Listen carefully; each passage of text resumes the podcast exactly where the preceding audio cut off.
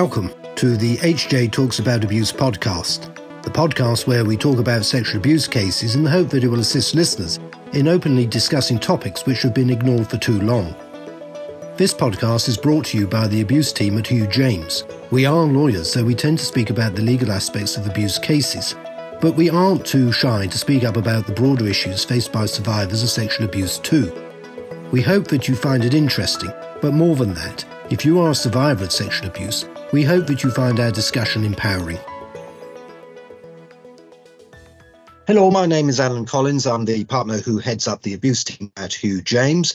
Welcome to our latest podcast brought to you by the abuse team at Hugh James. And I'm joined by my colleagues, Kathleen Hennessy. Hi, Kathleen. Hi, Alan. And we also have Hannah Hodson. Hi, Hannah. Hi, Alan. So, once again, welcome to our latest podcast brought to you by the abuse team at Hugh James. Before we get underway, I always need to give the health warning in the sense that obviously in these podcasts we talk about sensitive matters which can be distressing.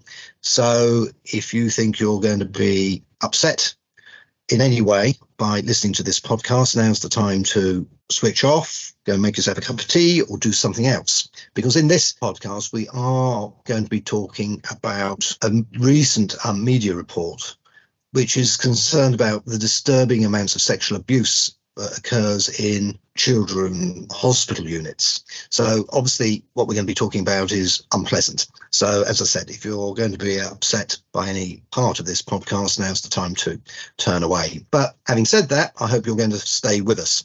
So in this podcast, we're going to be talking about media report, which focuses on allegations of abuse at Taplow Manor in Berkshire. I'm going to get Hannah to give us a little bit of the backdrop and some of the context for this particular podcast. So over to you, Hannah. Yeah, so thanks, Alan. So um, as you've just introduced, we are going to be speaking about sexual abuse that has been revealed very disturbingly a high number of sexual abuse that's been occurring in various different children's hospital units. So, over the past four years, it has been revealed that there's been 2,875 sexual incidents and assaults reported to England's child and adolescent mental health services. Alarmingly, 57% of these reports have come from Taplow Manor. And Taplow Manor is a hospital uh, Maidenhead, and it's got 59 beds, so it's quite a smallish mental health hospital, as I understand it. Yeah, so it's a tier four child and adolescent mental health hospital, um, specifically for young people aged between 12 and 18 years old who are diagnosed with mental health conditions.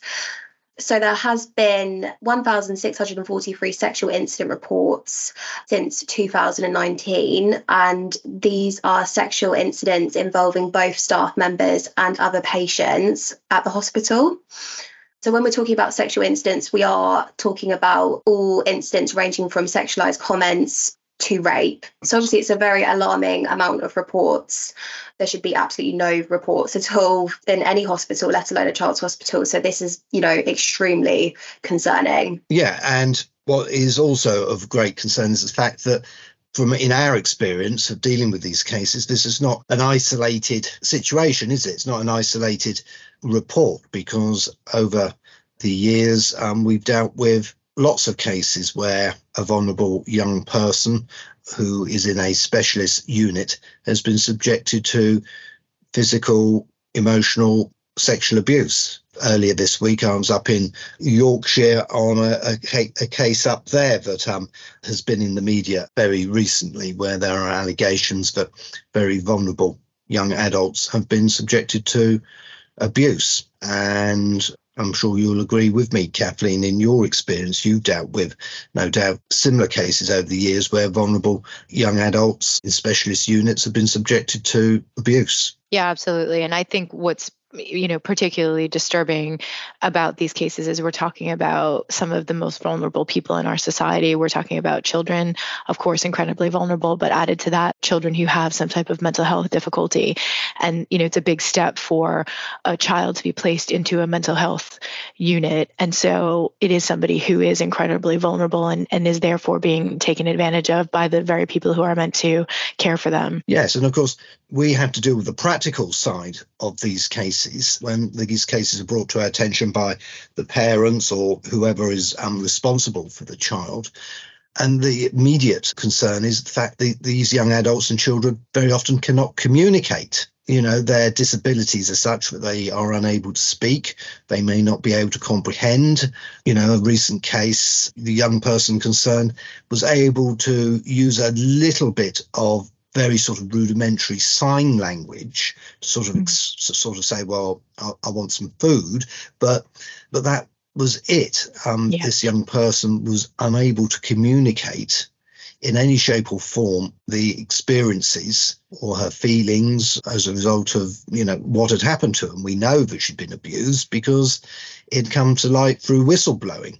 And very often in these cases, we find that the abuse stays under the radar and runs the risk of staying under the radar forever and ever unless someone comes forward and effectively i guess whistleblows yeah absolutely. I was i was going to mention that alan about you know we're relying on somebody's decency and kind of moral compass to come forward and and tell people what they've seen if if they've seen some of these incredibly vulnerable children being abused when they are nonverbal or they have no other way of communicating what's happening to them.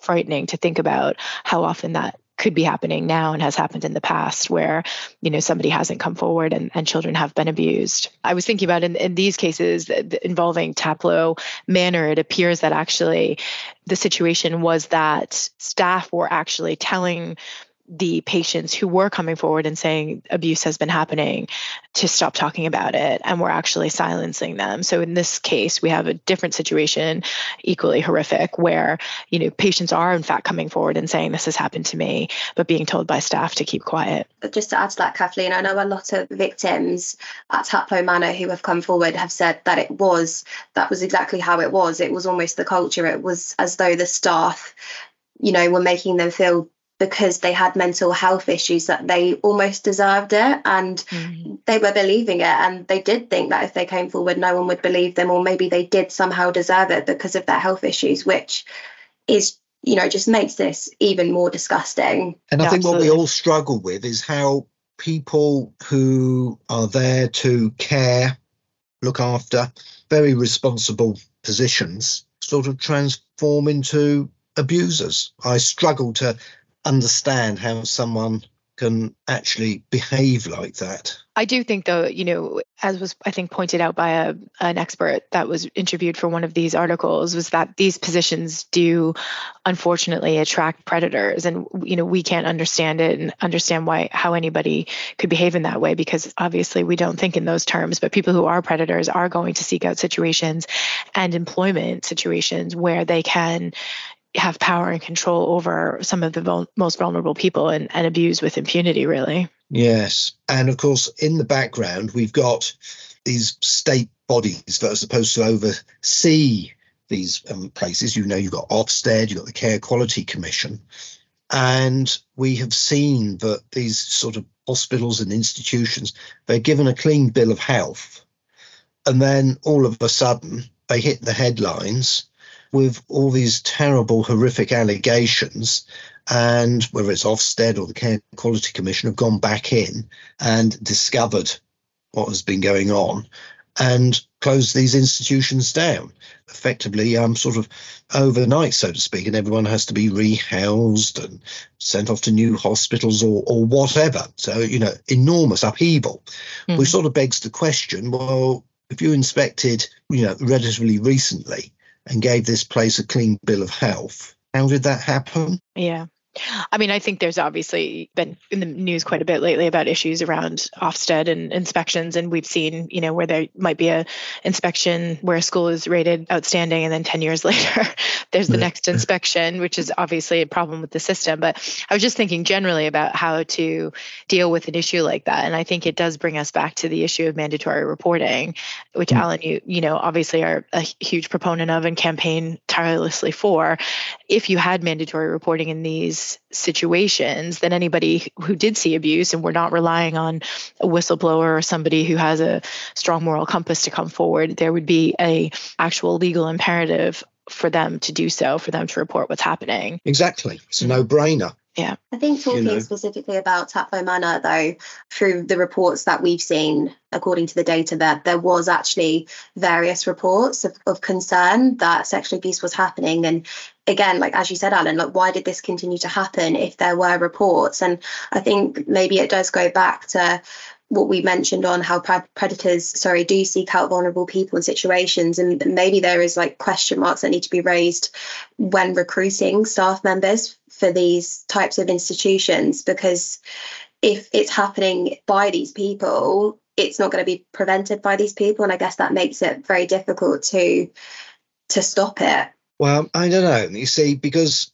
mandatory reporting I think will help to change culture. I can remember, I don't know, maybe 10, 12 years ago, there was a, a similar sort of hospital down in Hampshire for very um, disabled youngsters. A member of staff there was sexually abusing the youngsters. He ended up going to prison, but that's a separate issue. But he was doing it quite openly. And because these youngsters weren't in a position to shout, complain, protest, whatever because of their you know the extent of their disabilities. Mm-hmm. and as i said he was doing what he was doing very openly. And the boss knew but she couldn't bear to see what was going on. And so she put the blinkers on. Mm-hmm. she made the conscious decision i don't want to know. Mm-hmm. i can't bear it. Very sort of human reaction but a complete abdication of responsibility. Yeah but this so called member of staff was only shopped to the police when he was spotted abusing a child by the cleaner, you know, someone at the bottom end of the employment food chain. And um, she saw what she saw and she went straight to the police and complained about it. And that's how his abuse came to light. But that case just demonstrated that the culture was all wrong in mm. that particular institution. Whilst mandatory reporting is not some 100% panacea. It would have the benefit, I think, of changing the culture. And we know that because it works in other countries. And that's why they have mandatory reporting. So, yeah, I think, as you say, Kathleen, I think this case just highlights in itself ample reasons why there should be a law in this country that says if you have concerns, you report it to the police. Yeah, but I think, you know, as we've talked about before, that it can't just be that you report it. There has to be some type of, unfortunately, I think a stick situation where if you fail to report, there is some liability that attaches to you from kind of a criminal, criminal and or civil point of view, because yeah. I, I, don't think, unfortunately, as you've just highlighted in the case that you've just mentioned, where the kind of head of staff knew what was going on but couldn't deal with it, you unfortunately can't rely on people to just do the right thing. You do have to say, look, if you're not going to do the right thing, then there is going to be a consequence for you. Yeah. So, what is absent so often in these dreadful cases? Is a complete absence of accountability. And we've seen this particularly with some of the big scandals over the years where people haven't done their jobs properly, but they stay in post. There's no there's no consequence, and they still carry on doing their supposed safeguarding duties. You know, whereas you know it's extraordinary that these people have clearly failed big time, but there's never a consequence. Yeah, I completely agree. And it's sad that it, it, has to come to that, that you can't just rely on like good nature of people to come forward. But yeah, it's, it's definitely the only way. I mean, just talking about culture in relation to Taplow Manor, I know when this did come to light, it was still like no ownership. And they came out and said, well, actually, the amount of numbers reported actually showed signs of best practice you know trying to like somehow indicate that it did mean that they had a safe culture. And it, it just again demonstrates how there is like completely no ownership and responsibility taken by these people. No absolutely. Well anyone out there who has been listening to our podcast today and thinks that we've got a good point about mandatory reporting tell your mp yeah. Because they're the ones who can change the law. Be entirely candid, I'm not convinced that a lot of MPs actually understand. So they need to be told time and time again. Well, actually, do you know that there's in the UK there isn't a law that says that this sort of thing must be reported. I was just on a call this morning where someone said to me, "Oh, but don't we have mandatory reporting mm-hmm. now?"